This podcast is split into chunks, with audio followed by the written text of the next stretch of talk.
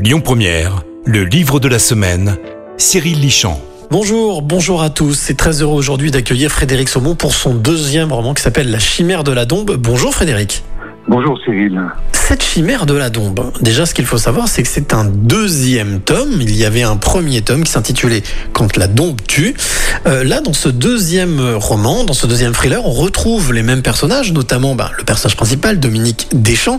Est-ce que vous pouvez nous en dire déjà un petit peu plus sur ce, ce gendarme euh, perspicace et tenace C'est un gendarme à sa sortie d'école qui a évolué dans une brigade de gendarmerie tout à fait classique, comme on a l'habitude de, de, les trouver. Et puis très rapidement, il s'est aperçu qu'il était très attiré par la police judiciaire et, et c'était son domaine d'action euh, privilégié dans la gendarmerie. Donc il s'est dirigé sur euh, une unité, il a été euh, coopté par une unité c'est une section recherche, donc la section recherche de Lyon. Et là, il a eu euh, les premiers dossiers criminels à traiter, notamment tombe tue. Ça a été sa première grande enquête à la section recherche de Lyon, où là, il est intervenu sur des meurtres d'adolescentes dans la Dombe.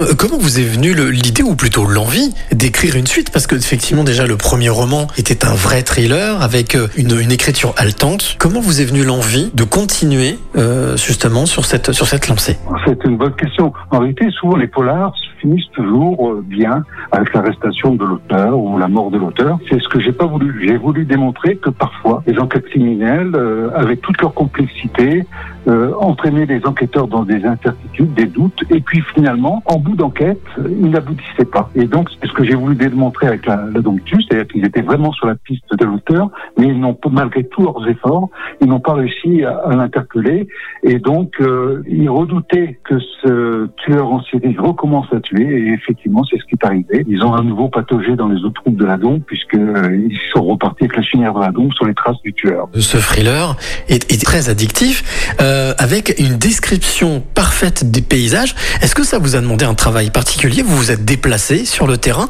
comme vous le faisiez peut-être dans votre ancien métier justement de gendarme, pour, euh, pour justement vous documenter et pouvoir être le plus précis possible? J'ai une grande chance, c'est que je suis presque un Lyonnais, puisque j'ai commencé ma carrière en police judiciaire à la section recherche de Lyon, et, donc euh, j'ai eu à aller traîner mes guêtres un petit peu dans les départements de l'Ain et notamment dans la Dombe. Donc je connaissais des lieux, euh, je connaissais Lyon, enfin toutes les, les, communes que je cite dans le livre, je les connais parfaitement, ce qui m'a permis quand même de ne pas me déplacer et de travailler rien qu'avec ma mémoire de ce que j'avais connu. Est-ce que vous vous êtes inspiré de, de vos expériences professionnelles ou en tout cas de choses qu'on a pu vous raconter pour truffer ce, ce deuxième roman de, de, de détails ou euh, justement d'éléments euh, troublants?